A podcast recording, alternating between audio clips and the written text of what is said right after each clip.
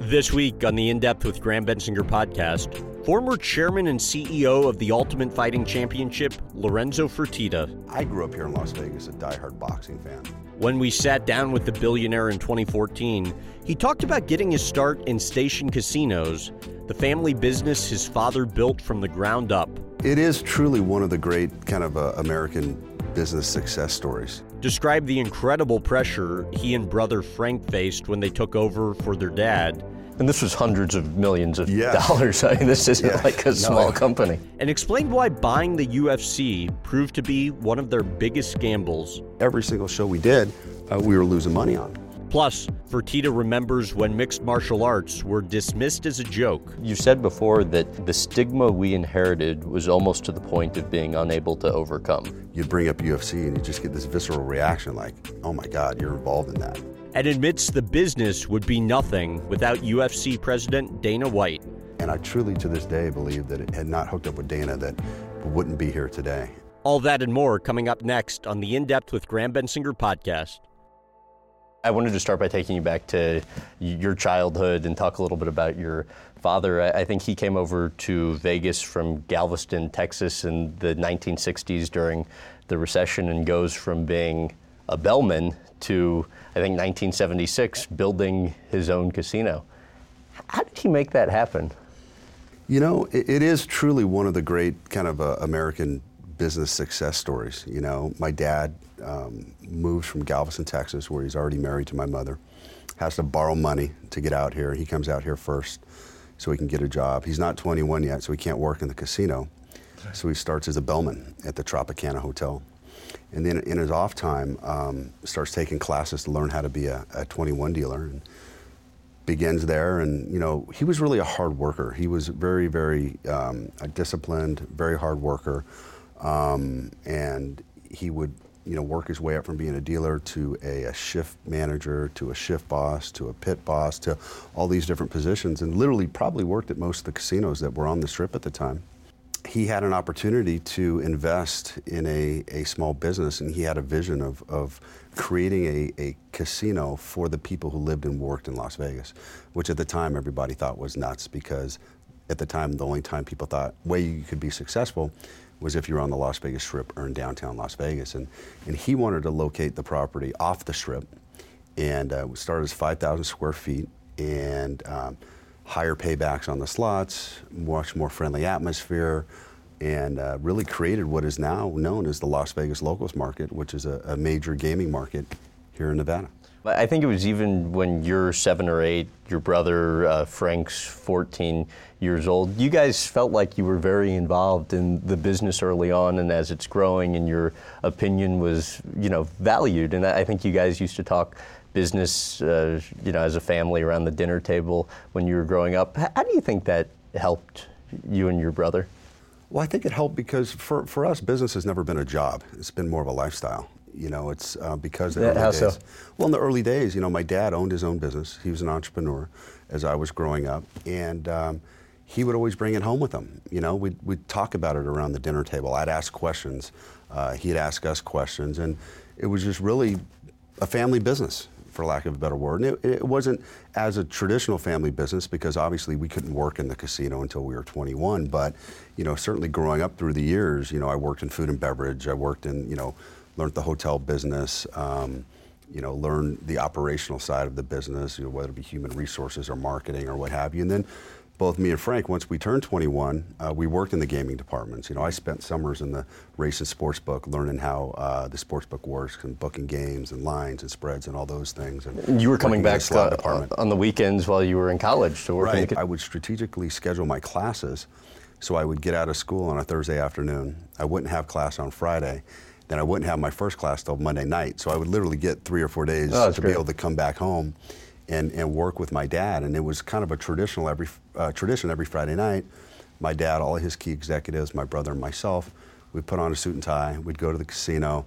Uh, we'd walk the floor, you know, 10, 12 times, talk to customers, interact with people. Then we'd all have dinner as a group, you know, and, and that's really how, how we learned the business. What do you think you most learned from your father growing up? Wow, there's a lot of things I learned from my dad. Obviously, I think um, you know, one of the biggest things, th- there's really a couple things, and, and really what it all comes down to is people at the end of the day. You have to surround yourself with, with extremely smart people. Never be afraid to, to have people around you that are maybe smarter than you or, and, and, and can really add something to the table. Two, um, I watched my dad. He always valued everyone's opinion so much. I mean, he would have these, um, you know, interactive meetings, whether it be marketing or whatever it was, and he'd want to know what every single person thought, you know. And uh, it wasn't that he was looking to necessarily build a consensus. He truly wanted, you know, more information. And you know, once he made a decision, obviously that's the direction that the company would go. But um, you know, he was just one of these guys that had the ability to to bring the best out of people, and uh, he treated people just with an amazing amount of respect, and that's why I think people respected him. By 1993, I think you and your brother were pretty much running the, uh, you know, gaming business, and you guys make the decision to take the company public. Um, why decide that then, and how tough of a decision was it? It was a tough decision, you know.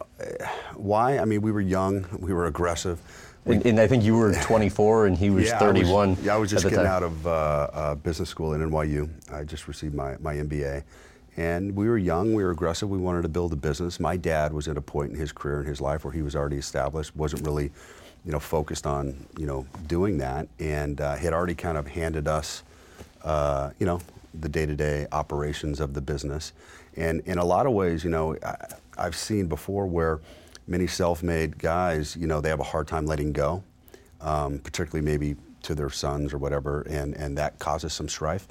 My dad was a complete opposite. He encouraged us to get involved in the business and almost to a point like said, here's the keys, you know, and that created a whole different level of stress, you know, for somebody that's, you know, 25, 30 right. years so old. Young, say, oh yeah. gosh, now I, I got to make these decisions, and we've got thousands of employees, you know, relying on on what direction we go. But um, yeah, we were we we went forward. And this was hundreds of millions of Yes. dollars. I mean, this isn't Yeah. like a No, small it- company. No, it was a, it was a big company, Right. obviously at the time, and you know, me and Frank, uh, we were just a, we, we thought there was a tremendous opportunity, but we looked at all the different opportunities and ended up, you know, building a, um, a riverboat casino in Missouri, and then um, you know came back here to Las Vegas, started to see that there was a uh, an, uh, more opportunities in the Las Vegas locals market to really build a brand beyond just one property and expand it from there. You were, I believe, the youngest member ever of the Nevada State Athletic Commission, and uh, you know later on in uh, 1998,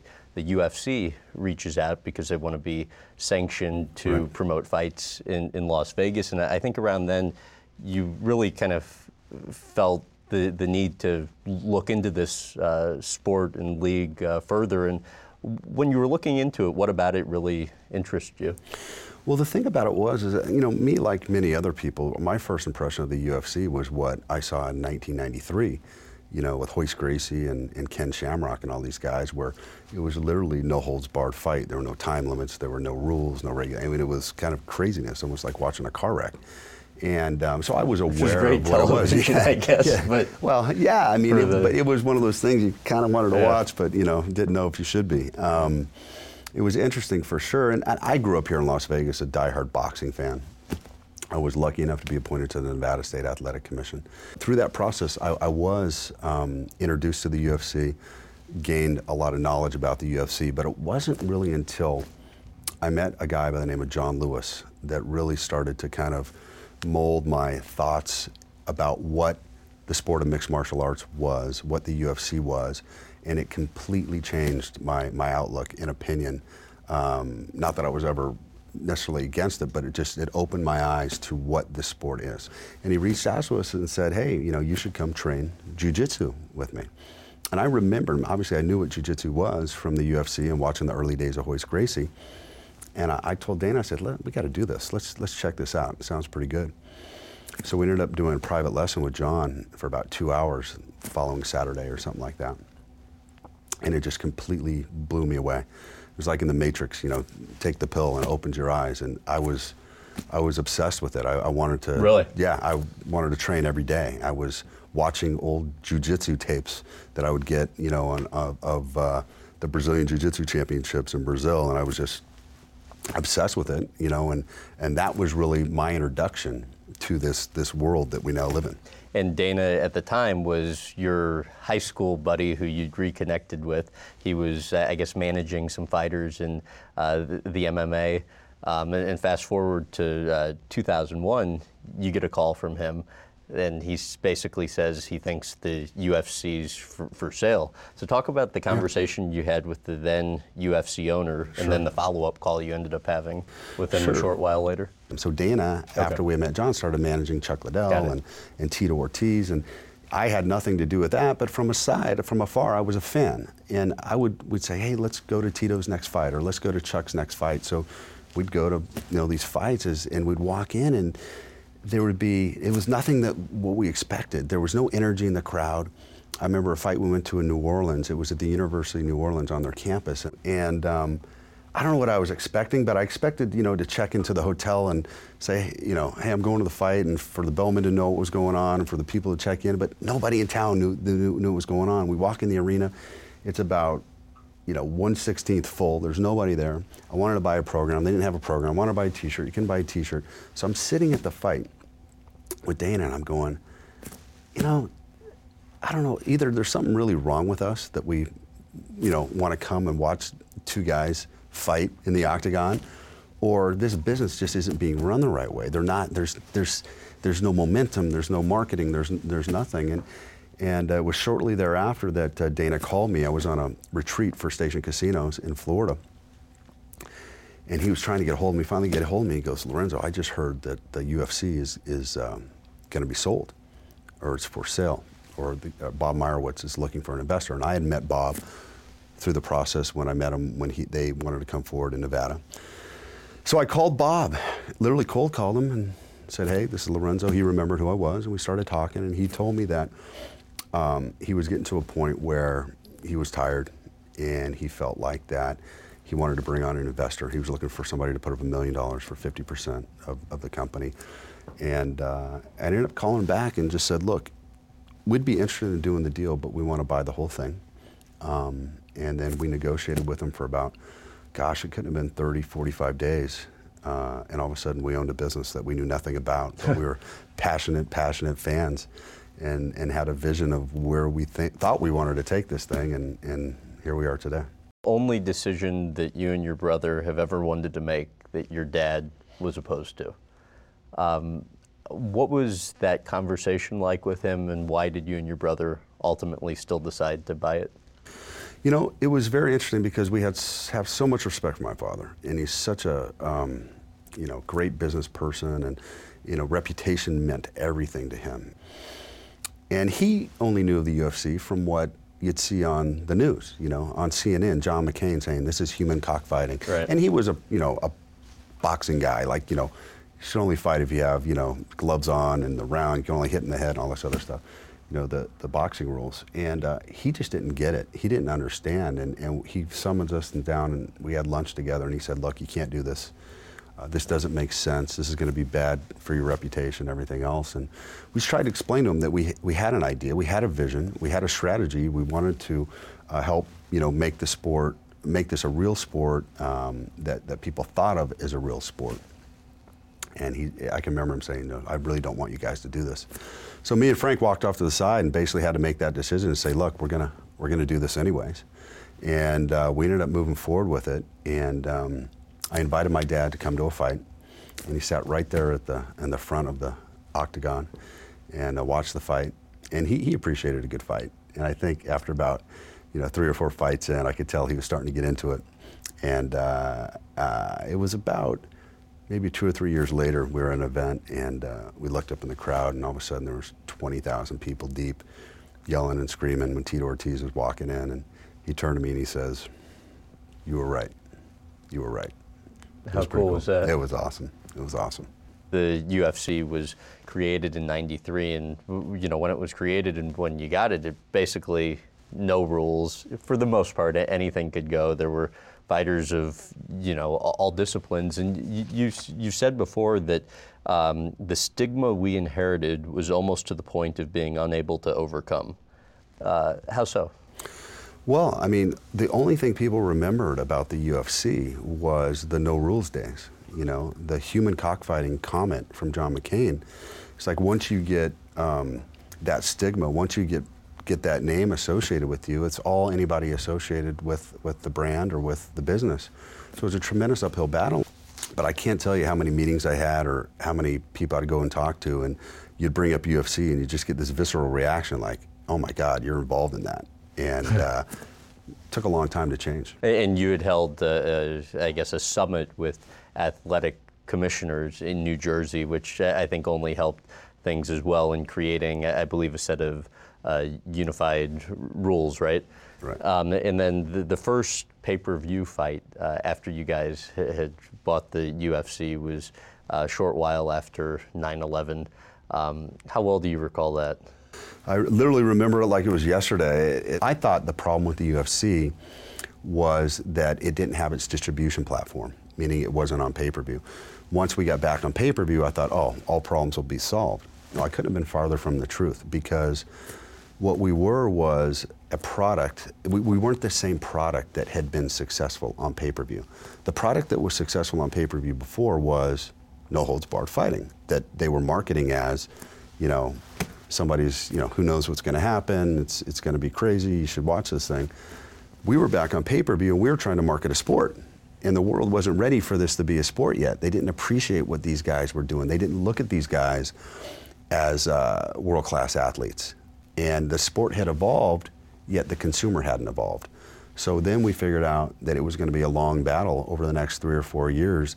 We had to bring the consumer along. We had to put in marketing strategies and let them know who these athletes were and what their backgrounds were and, and what was actually happening in the octagon, that it was strategic. It wasn't a barroom brawl. So that, that's when things really started to evolve. And is it interesting? Your brother kind of told me the same thing in that he, he thought if you guys got uh, sanctioned in Nevada and back on pay per view, that you would pretty much immediately become profitable. And never did you guys ever think you were going to have to be, you know, investing millions. Uh, that, that was that was the beginning of the pain. How challenging at this time was it to get corporate partners or advertisers? Well, it was impossible. I mean, there were no corporate sponsors. You remember any of the oh, or the first big advertiser pitch meetings? It was kind of, it felt like those meetings where they were just kind of being nice, like, you know, giving you their time. And it's like, okay, yeah, thanks. But there was no shot we were ever going to land anybody, you know. In fact, when we did the first season of The Ultimate Fighter, if you go back and watch that first season, it's the only time ever in the history of the UFC that the mat is completely blank. There's no sponsors on the octagon or on the mat. Why is that? Because we couldn't get any. yeah. we couldn't get anybody to uh, associate or associate their name, much less pay money to be associated with us back in that time. You guys, I mean, take it to the point where you're 30 plus million dollars in the hole. Um, and I think it was your brother who was, you know, saying to you and Dana, like, we got to ha- have a plan for how much farther we're going to, you know, keep bleeding. Right. Um, what, what did those conversations entail? You know, it was it was pretty straightforward. I mean, you know, it was a, a business that we were all passionate about, a business that we all believed in, but we had those conversations like, you know what, how far are we willing to go? You know, uh, an investment that we thought was two million has all of a sudden turned into 30, 40 million dollars, and there's no end in sight. This could easily turn into a hundred million dollars uh, real quick because every single show we did, uh, we were losing money on. And uh, you know, I could tell my brother was getting to the point where it was like, okay, this was fun, but it's not that fun. Um, and uh, we had to start making some really, really hard decisions. And um, I actually got to the point where I called Dana and I said, look, you know, we're going to have to take a ta- take a loss on this thing. It's time to move on. We can't keep funding this thing. It's not working. And uh, you're going to sell it. We're going to sell it. And I said, you know, do you know anybody? Who do you think, you know, could potentially buy this thing? and um, he said he had a, a, a guy, there, there was a guy in the business, Dan Lambert, who was a manager of some fighters down in Florida. And he gave Dan a call and he came back to me and he said, look, I think, I think Dan would be willing to do the deal for, I'm making, I can't remember the exact number, four or five million dollars, something like that. You know, we were in four, 30, 40 million. I said, well, you know what? Before you call Dan back, I want to go home. I want to think about this. I want to sleep on it. And I don't want to make a, a quick, rash decision on anything. And I don't know why, but I, I got up the next morning And I just said to myself, I'm not ready to tap out. I'm not ready to give in. I th- we got to figure out a way to make this work. And I called him up and I said, exactly that. I go, I'm not ready. We, are going to make this work. We're going to figure it out. And uh, I just wasn't really willing to let go at that point. Tell about how uh, the Ultimate Fighter really impacted the UFC's growth and that parking lot deal that you guys made. Well, the, we always felt like we knew we had a great product. We, we felt like we had a product that people would love. We just needed to let them know about it. And it was difficult to build a business just being on pay per view because it's such a, a small window of people can see it. It was really the hardcore avid fan base. We needed a platform of free television or cable television to, to get out there and, and tell our story. And, you know, as we went out, we pitched to every network you can imagine. I mean, we talked to NBC, ABC, CBS, MTV, uh, we talked to Spike, we talked to Fox you know, Sports, we talked to ESPN, and uh, to a T, you know, everybody said. At least you're getting in with Yeah, uh, no, we get the meetings, believe me. Uh, but to, to everybody said, you know, this, A, this isn't going to work. Well, we can't put this on our network, all these other things. And, and I'll be honest, you know, we were desperate. We were desperate. And um, as, as I was pitching and learning more and more about the business, one of the people that I had met was a guy by the name of Craig Piligian, who was a very successful uh, reality TV producer um, who actually came to us with a reality TV call, concept called American Casino, which was uh, based on our, one of our properties that ran on Discovery. And I was, I was having a conversation with him. He floated the idea. He says, you know, there's other ways you could potentially get on TV. One is you can do what's called a barter deal where you actually pay for the production and then you keep a certain percentage of or a certain number of the commercials. Then you go out and you sell those commercials to help finance your, uh, your project. That's interesting. So we said, you know what? Why don't we go to Spike TV? I mean, we'd already pitched them two or three times, and they looked at us like, this isn't going to work. This is crazy. You know, young males don't like this. And we're like, ah, gosh, we think you're wrong, you know? And finally, we went to him and said, look, what if we did this? We came up with a reality show. We have Craig Piligian, who's had a number of huge hits. He knows what he's doing. We'll give you it, give it to you. Just put it on the air. Put it on the air and give us some commercial inventory, and we'll so we can sell a few commercials to help pay for this thing. Well, as the story goes, they agreed. They agreed to do it. Um, made sense for them, you know, free programming. Um, we got a great time slot, which was right after WWE, um, which you know had a big audience right. that led into our show. We went out and tried to sell ads. Hence, we didn't sell one ad. Not one ad could we sell. So you know what we did wow. is every piece of inventory we had, we ran commercials of the pay-per-view um, that was going to be coming at the end of the season. That's it great. was Chuck Liddell versus Randy Couture. So we put the show on the air, and um, boom, from the first first episode, it was just a huge, over a million viewers, which for the network at the time was, was a big success. Right. And then it started to build and it started to build. Every week, the ratings were going up. And you could just start to sense that kind of people were, were talking about The Ultimate Fighter. This thing was on TV. And obviously, it culminated with the finale of Forrest Griffin versus uh, Stephan Bonnar, which was an epic fight, three rounds of just back and forth. And it was the first time a live UFC event had ever been on TV. And uh, after that uh, got over, um, the executives at Spike, uh, you know, kind of corralled us because they didn't have any rights to the UFC. They didn't have a, a, deal for season two. They didn't have an option. They didn't have anything because we paid for it. We put it on. It was just kind of like, you know, put it on TV.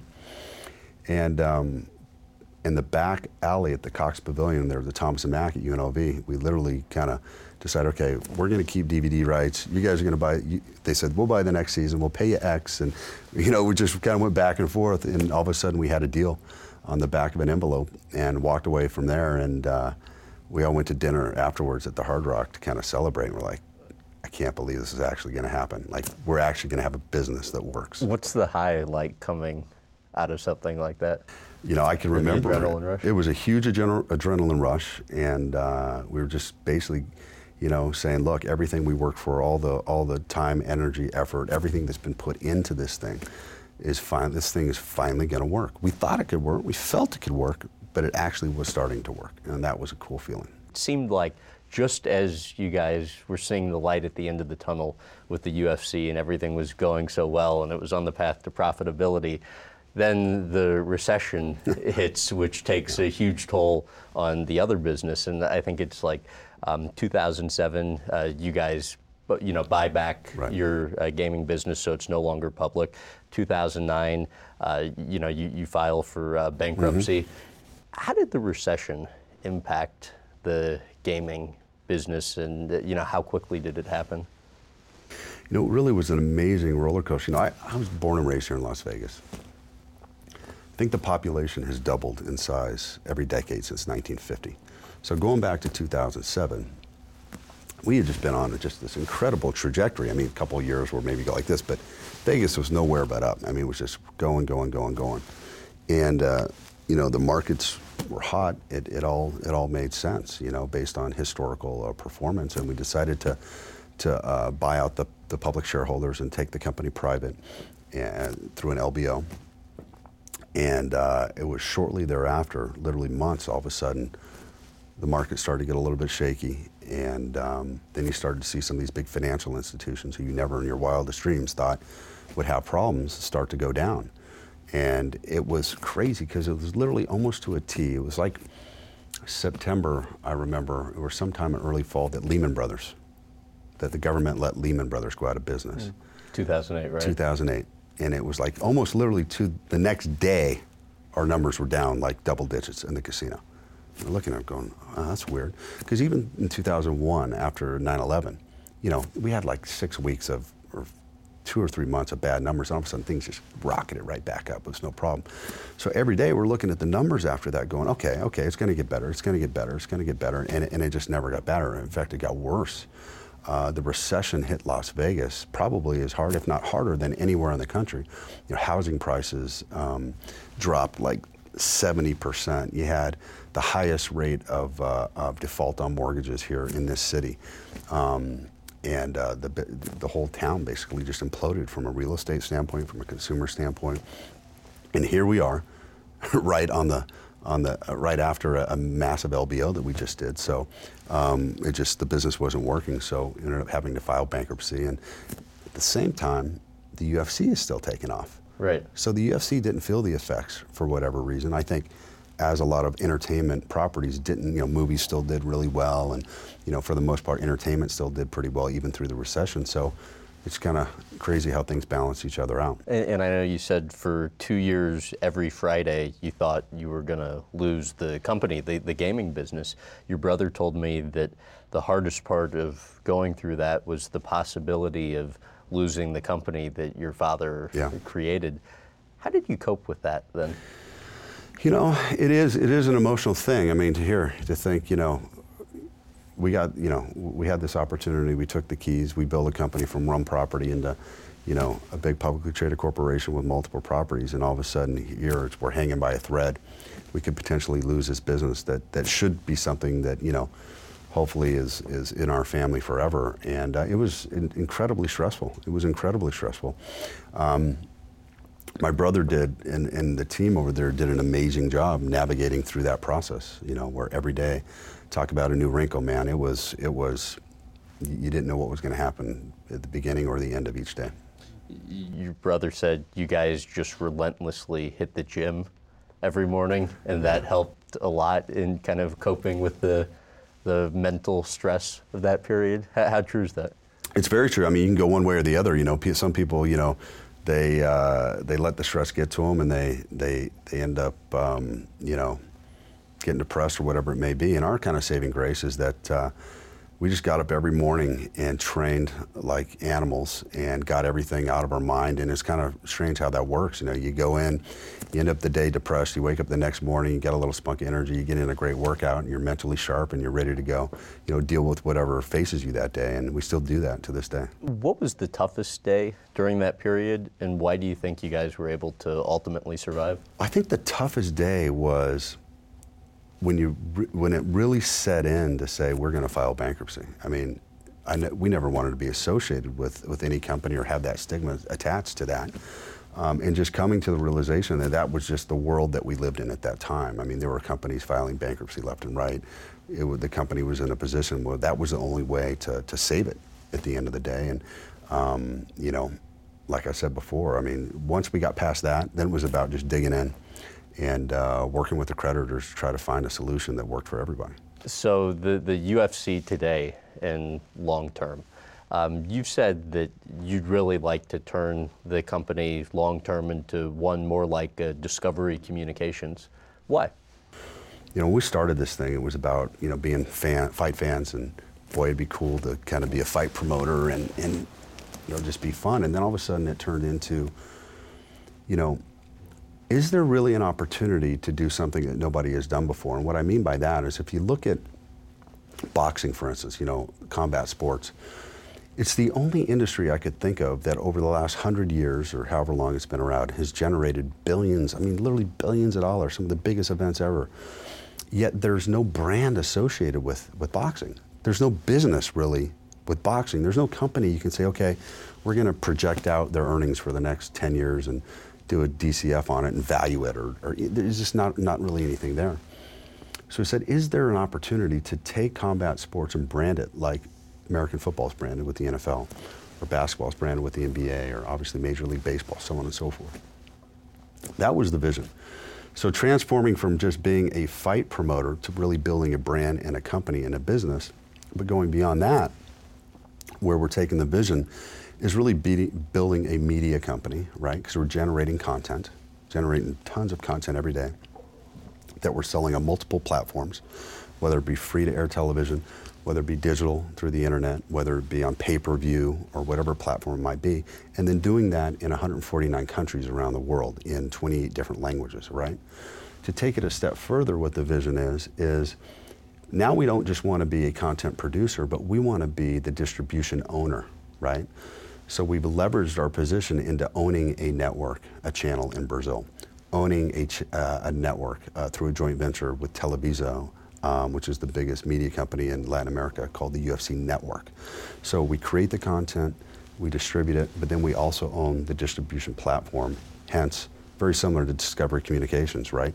They generate all this content, you know, which was once wildlife, and now it's a lot of docu soap reality type stuff.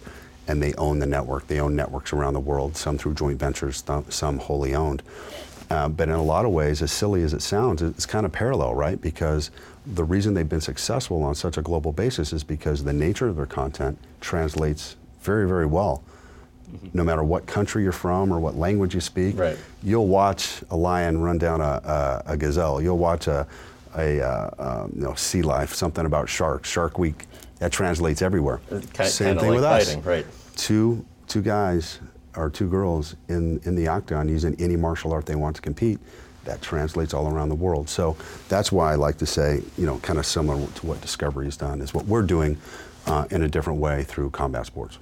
So you and Dana White, you know, high school friends who I, I think ended up reconnecting like a, a decade after uh, high school, and then when you guys buy the UFC, you charge him early on with basically uh, running the thing.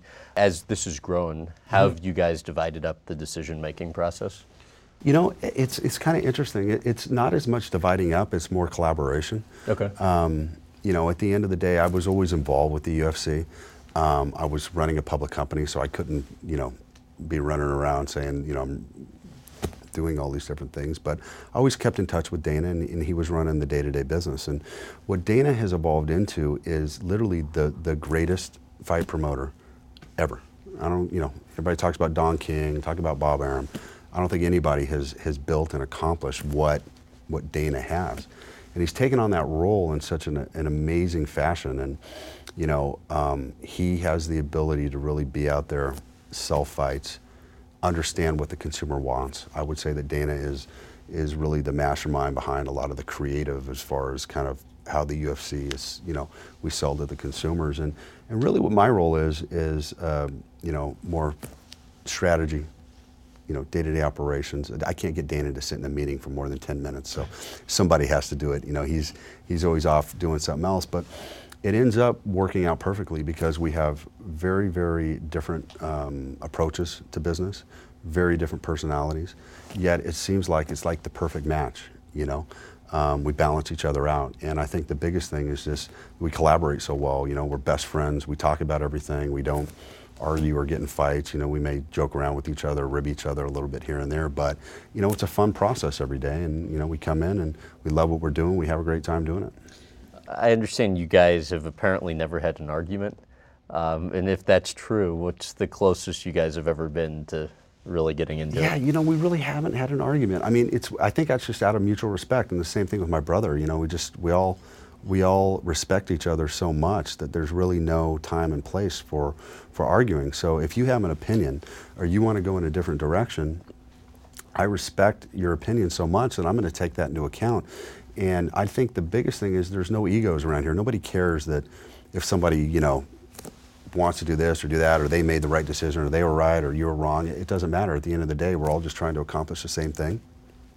And uh, of course, we have different opinions, and of course, we disagree, you know, here and there. But um, most of the time, it's just over, you know, stupid, silly things like we'll ar- argue over who's going to win the, this fight coming up. Um, to what extent was there ever a time where you started to question his ability? You know what? I don't. I never really questioned his ability. It was more a question for me of timing. You know, I, I thought uh, Dana, at the time, people said was an un, unconventional hire. Okay, but what they didn't understand is I had bought an unconventional business. Um, if I had gone out and bought the UFC and went out and hired a Harvard MBA um, or some guy that ran a big corporation, we'd have been we'd have been toast a long time ago. Um, Dana was the perfect fit because he had this. Un, I don't care if he didn't go to college. I don't care if he wasn't a straight A student when he went to Bishop Gorman. He has what you can't teach, which is an incredible drive and an incredible amount of common sense and the ability to understand uh, people and understand the consumer. And, and I saw that, that he had that. Um, and I truly, to this day, believe that if it wouldn't have been uh, me, Frank, had not hooked up with Dana, that we wouldn't be here today. Um, and it wasn't that I ever thought that, that he wasn't the right person. It was, was this the right time? Was the world ready for this product? Were we, were we too out far ahead of front of ourselves? And sometimes that happens, you know. Um, but, you know, we were able to hang on long enough to eventually figure it out and, and make it work. There's obviously a ton of desire now to work at the UFC. Oh, how you know times have changed over the past Right. 10, 15 years, right? Um, but you know, there's also I understand. I mean, you guys are pretty demanding of the employees that work here, and some, uh, you know, will burn out. H- how much, um, you know, pressure do you think's on the uh, employees here? Well, I mean, I think there's pressure in, in every business. I think, look, at the end of the day, this is a high-paced business, you know, and it, it's for some people and it's not for others. And uh, it is demanding. It, it, it's basically that we have an attitude here. It's whatever it takes to get done. We got to get it done, and that kind of rose out of the early days when we, we didn't have a lot of people around helping us, and we were trying to pull these events off, and it meant you know, we had to go count T-shirts for merchandise. We'd go do it ourselves if we had to. I mean, whatever it took. And and there there was always that sense of the culture of this company is, once again, whatever it takes. So, you know, there's a lot of people here that sacrifice a lot of things. Are on an airplane a lot. They're flying to different countries. You know, they're they're putting these events on, whether they're in production or operations or whatever it might be. But I think at the end of the day. Um, uh, I think they, they love it too. You know, the energy and, and the excitement and everything being a part of something that is essentially making history. You know, we're, we're changing the landscape of sport and media every day. You said the minute you stop micromanaging is the minute you're unsuccessful. Why do you believe that? I feel like that, um, you know, obviously as your business starts, if you're an entrepreneur, it starts small and then it grows over time. And of course, you have to figure out how to uh, how to manage in a different way because all of a sudden, when you were doing everything, you obviously can't do that. We were doing, I think, four or five fights a year, you know, and uh, me and Dana would go to the event seven days early, and we'd be in every production meeting, and we'd be doing, you know, I mean, literally hands-on with everything.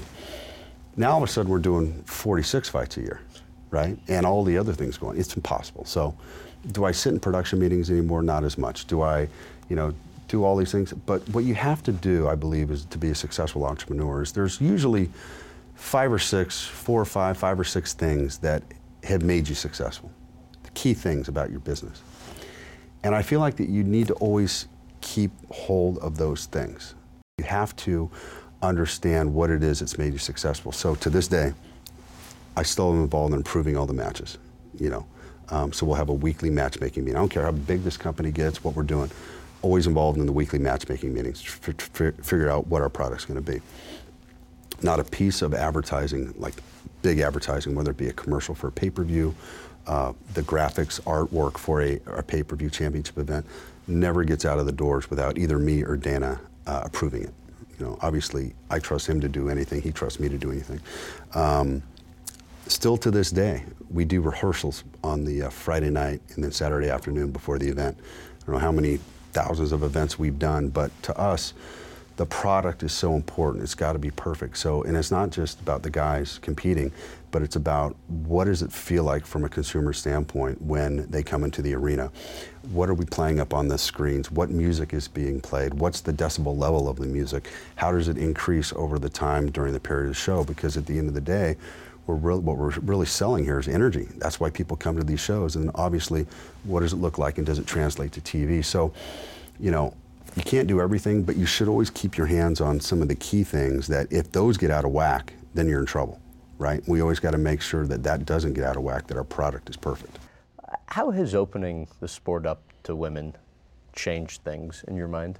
You know, I feel like that, that this is a seminal moment just in, in not just sports, but in, in culture altogether. The, this movement that is being led by Ronda Rousey, it's, it's a total it's, it's female empowerment. I mean, who's to say, why, why can't a, a girl be a fighter? Why can't a girl be successful in sports like, like these other athletes in sports? I mean, who's to say that, why couldn't Ronda Rousey be the, the biggest, most popular uh, uh, athlete in combat sports. And, and that's her whole attitude, and that's why she's getting there. Right. And she's blazing the trail. And, and I think what's happening uh, for, for females in sports, the, the most interesting story, the most important story in sports is the UFC because we've embraced it. Uh, we don't treat them any differently. They headline big pay per view events, they get paid the pay per view points when they're champions, no different than the guys do.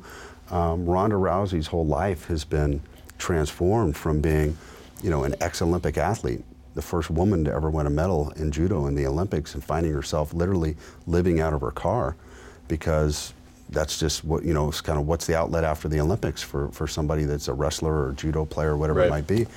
And here we come with the opportunity to, to be on a worldwide stage.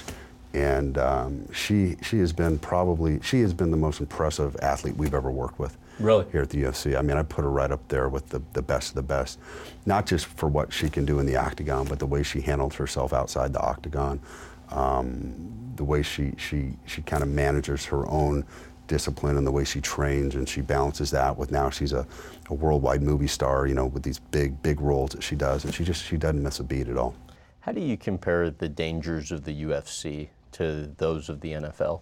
You know, it's, listen, at the end of the day, it's a contact sport. I mean, we can't sit here and say, hey, you know, there's not going to be this or that. I mean, there are injuries in the UFC. Um, you know, majority of those injuries, though, are, you know, soft tissue injuries, cuts, broken hands, knees get tweaked, you know, things like that. Um, the NFL, though, you know, it, it, that's obviously a contact sport as well, and uh, they're having to deal with a lot of the same things. Obviously, the biggest of, of which is is the concussion issue. Right. And I think part of the, the the difference here is that in the UFC, there's no there's no urgency to play. There's no if you, if you happen to, to fight and compete, and let's say the doctor says, okay, you have a concussion you're automatically suspended for 90 days. No contact in the gym. Obviously, you can't compete, you can't fight. So we're, we're regulated by these various athletic commissions and doctors that are making sure that the athletes are getting enough time to heal the right way. So unfortunately, sometimes in, in competitive team sports, whatever it might be, could be basketball, NFL, whatever. There's always that that uh, um, competitive push and desire to say, hey, we need this person to play this Sunday or need this person to play this weekend because we want to win.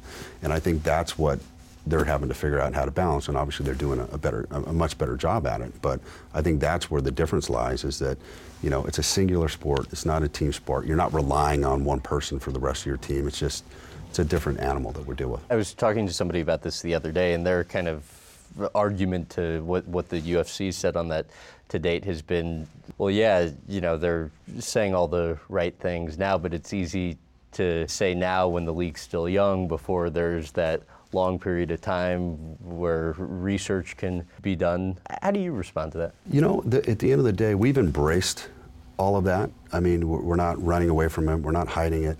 We're total disclosure. I mean, yes, you could get a concussion if you're in the UFC, but what we've done is we've actually partnered with um, the Lou Ruvo Brain Center here and the Cleveland Clinic. The Brain Center's here in Las Vegas in association with the Cleveland Clinic and are funding um, brain studies and putting our athletes through these studies so that they can um, have the best resources, make sure they get a baseline for where they're at so they can compare over time. Has there been any changes? We're trying to see, you know, is there things such that are some, some people just more disposed to uh, brain injury than others. So we're funding a lot of this research, um, being completely transparent with our athletes, and and trying to make them understand that yes, there certainly are risks going into this thing, but when you do fight for us, you're going to make we're going to make sure you have all the the best medical testing to make sure that you go into the octagon um, safely, and you're going to have the best medical staff there on site and best referees and officials as well.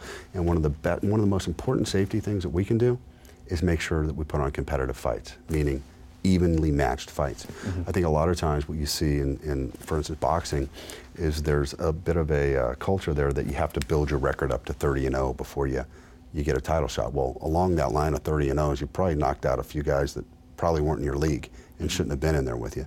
When you get in the UFC, you know, you see guys will say, you know, Chuck Liddell is the greatest of all time. Well, how can that be? He's got seven losses or eight losses. You know, how's that even possible? Well, the difference in the UFC is the best fight the best. And when you're evenly matched with somebody, you're going to have a lot less risk of something bad happening. Fighter pay and then comments about UFC potentially being a monopoly. And b- before I, I ask that, I just wonder if generally, uh, you know, some of those criticisms irritate you because you guys are the ones that, you know, built the UFC basically from nothing, that were you know, $44 million in the hole and kept it going and turned the, the thing around and made multimillionaires out of fighters who were otherwise right. earning, you know, hundreds or, right. you know, barely thousands of dollars. To, to, to what extent does that, you know, some of the criticism get you to know, you at all? It could get under your skin a little bit, you know, when you, when you think about uh, the opportunities that we've afforded uh, athletes and, and what, whatnot. Um, from a fighter pay standpoint, I'm proud of what we pay fighters. You know, I, I can remember uh, when we first bought the company, I was like, you know, Dana, you know what my dream is? You know, Dana and Frank, I can't wait till we can pay a fighter a million dollars to fight. That, that's what I wanted to do. I want to pay them as much as we possibly can. That's a sign of success. Um, that means that things are working, that things are going well. And at the end of the day, are you are you going to make everybody happy? No. I, I, guarantee you, there's not a company on this planet where every single person in the company is happy with what their pay is. I mean, sure. it's just not going to be the way. But the reality is, is the UFC is the ultimate, uh, you know, place of capitalism, and you you you you earn if you're successful. If you're a fighter, and you become champion, and you're successful, and you're the guy or the girl that's bringing the people to come watch the show and that are buying the pay-per-views, you're going to make the, the, the last conversation we're going to have is about money. Mm-hmm. And you don't see those, those guys and girls, and we all know who we're talking about, the, the top earners complain about their money. Mm-hmm. It's the ones that are, you know, somehow never made it, or, mm-hmm. or maybe were, you know, three and four and, and, and, you know, just never got to that spot. But to earn the millions, you got you got to get to the top, and it's and it's you know different than if you decide to be a professional golfer. You could be on the tour for a long time. If you're not successful, you're not going to be a millionaire. You're going to have a lot of long nights and you know, in uh, hotel rooms you probably didn't want to be in. But if you're successful, you're going to make millions. You're going to get sponsorships, and you're going to become a superstar. There have been some fighters who said they believe that the fighters get 10% of the UFC's profits. You said it's you it's know somewhere around uh, 50%. Yeah. I guess in fairness to them, UFC is a private company, and right. you know they don't really know because you guys don't have to open your books. But, but we do to them. What, we do to them. They all of our fighters have audit rights. They can come in and check the pay-per-views and see how many, you know, revenue was made and all that other stuff. So, what, what percent do you think's fair? Listen, I think that it is. Look, I'm a big believer in the, in the capital markets and the open market, and you know we sit down and negotiate with every one of these uh, athletes and their managers, and if we can come to a deal, then we come to a deal. At the end of the day, nobody's forcing anybody to fight. Nobody's forced. Nobody told any one of these individuals, hey, you know, this is what you should do for your for your life or for your right. career, what you want. This is their dream, and we sit down and you know we negotiate. And uh, like I said, for the most part, I think fighters are happy. Do they want to make more money? I mean, everybody wants to make more money. I guarantee you, You know, Tom Brady makes 18 million a year. If you said, "Would you like 40?" He'd say, "Yeah, that'd be great." Uh, all right, so here's one of the monopoly uh, mm-hmm. arguments that the UFC is basically the only league and the only team. And you know, you look at like American football with the NFL, mm-hmm. they're the league, or baseball, Major League Baseball's the league. But then there are all these teams that make up the leagues that mm-hmm. vie for you know players to compete for them through free agency, which you know inherently increases a player's value or earning power because th- they have more leverage. In the UFC, the UFC's the league and really the only team which creates, you know, the, or which you know affords the UFC the leverage when it comes to negotiation. So that that's kind of sure, the, no. one of the arguments. I what get that. Think? Listen, I, I, think that's a silly argument because at the end of the day, um, there are professional, uh, there, there are events being promoted every weekend uh, all around the world. I mean, literally thousands of them under different different promotional promotions. Um, is it our fault that we just did a better job and branded this thing and became the most successful? No. You know, we, we've taken that mantle and that's fine. Um, at the end of the day, though, there are no barriers to entry. You know, if somebody wants to go start a business and compete with us, they, all they have to do is go down to the athletic commission and get a license and go get a venue and you know put up some money and start promoting fights. And it's happened many times. I mean, you know, Donald Trump was in the business, Mark Cuban was in the business. Um, there's been a number of people that have been in the business with significantly more resources than we have. And most recently, you know, Viacom owns Bellator, which is, you know, as some people say, the number two uh, promotion in the business. I can tell you, Viacom has way more resources than we ever dreamed of. Sure. And um, but at the same time, it kind of be like, you know, another football league starting to compete against we're, we're, the NFL, you know given how we, big the UFC is now. We ha- we have first mover advantage. That's what we have. We have first mover advantage, no question about it. But with that said, you know, they're a viable competitor. They're out there, and listen, we've we've been on fighters between each other many different times, and you know, obviously, um, it's a free market, and we can bid them up, and fighters can decide where they want to where they want to be. How do you work to continue to prevent drug usage? First of all, we have uh, completely embraced uh, drug testing. I think the biggest thing is, is out of market, out of competition testing is probably the most important thing. Uh, we have supported the, uh, the various athletic commissions, uh, Nevada State Athletic Commission, whatnot, in any time they have ever come to us and said we want to do out of market testing or uh, for any of our athletes. Uh, we've said yes, and we've actually funded those tests because obviously a lot of times the states don't have the funds to be able to deal with that. So we fund that. Um, we encourage it. We're continuing to work with various different drug testing groups to try to put in uh, stricter policies, uh, more random drug testing. And you know, we actually encourage the athletic commissions, whereas before they were kind of randomly picking certain fighters on each card. We're like, test everybody. So we're, we're embracing testing. We're embracing the, um, you know, longer um, penalties for athletes that test positive, because ultimately that that's the only way you're to hopefully you know, get rid the sport of, of, of uh, performance-enhancing drugs. And, and, it's not just us. I mean, every sport, you know, obviously is, is facing this issue and dealing with this issue. Um, but we feel good about the fact that we actually have a third party, which is the government or the state governments at times, or you know, federations worldwide that are doing the testing. So. And the athlete should want it if they know it's going to be a level playing field for everybody. I think it is. I think it is. That is. I mean, obviously, when I tell fighters, this is what we're going to do. We're testing. We're out out of competition testing. I mean, to a T, they all say that's fantastic. That's great, and I, and I hope that's the case because if you are a clean athlete, you obviously you want that.